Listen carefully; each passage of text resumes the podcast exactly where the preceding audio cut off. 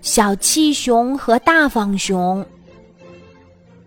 小气熊有多小气呢？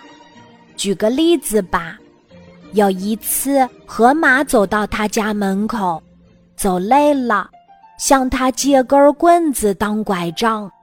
小气熊生怕河马忘了还棍子，一直跟着河马来到他家，向河马要回了棍子。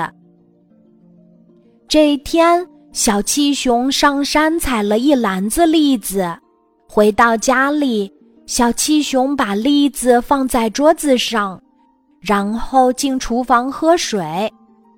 等他从厨房里出来，正看见狐狸提着他的一篮子栗子往外跑。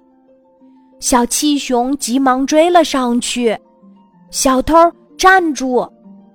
狐狸跑呀跑，扭头看小气熊追得紧，便把手里的篮子往路旁房子的窗台上一放，继续往前跑。小气熊的视力不好，他没看见狐狸已经放下篮子，仍向狐狸追去。房子里，小猪捧着一篮栗子，看着小气熊远去的背影，十分感动。小气熊怎么知道我爱吃栗子呀？而且他那么小气，竟然送栗子给我。两天后，小猪把栗子吃完了，他越想越感动，我也要送小气熊东西。他最爱吃蜂蜜了，我去采蜂蜜。傍晚，小气熊正站在门口，肿着半边脸的小猪捧着一罐蜂蜜走过来。小熊，谢谢你送给我的栗子，这罐蜂蜜送给你，请收下。小气熊不明白，送你的栗子？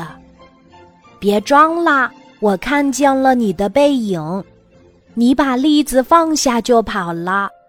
那些栗子真是好吃，我两天就吃完了，谢谢你。小气熊明白了，他捧着蜂蜜，脸红红地说，不用谢，应该的。咦，你的脸怎么了？哦，是这样的，我采蜂蜜的时候被蜜蜂蛰的，小猪不好意思地说。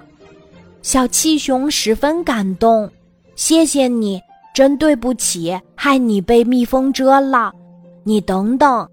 小气熊跑进屋里，从屋里又提出一篮子栗子，这是我今天上山采的，送给你，请一定收下。是的，小气熊变得大方了。现在你去他们那里，你说你要找小气熊，别人一时真不知道你要找谁。但如果你说要找大方熊，别人一下子就能把你领到他家。小气熊，哦不，是大方熊。他说，做一只大方熊，比做一只小气熊快乐多了。今天的故事就讲到这里，记得在喜马拉雅 A P P 搜索晚安妈妈，每天晚上八点，我都会在喜马拉雅等你。小宝贝，睡吧，晚安。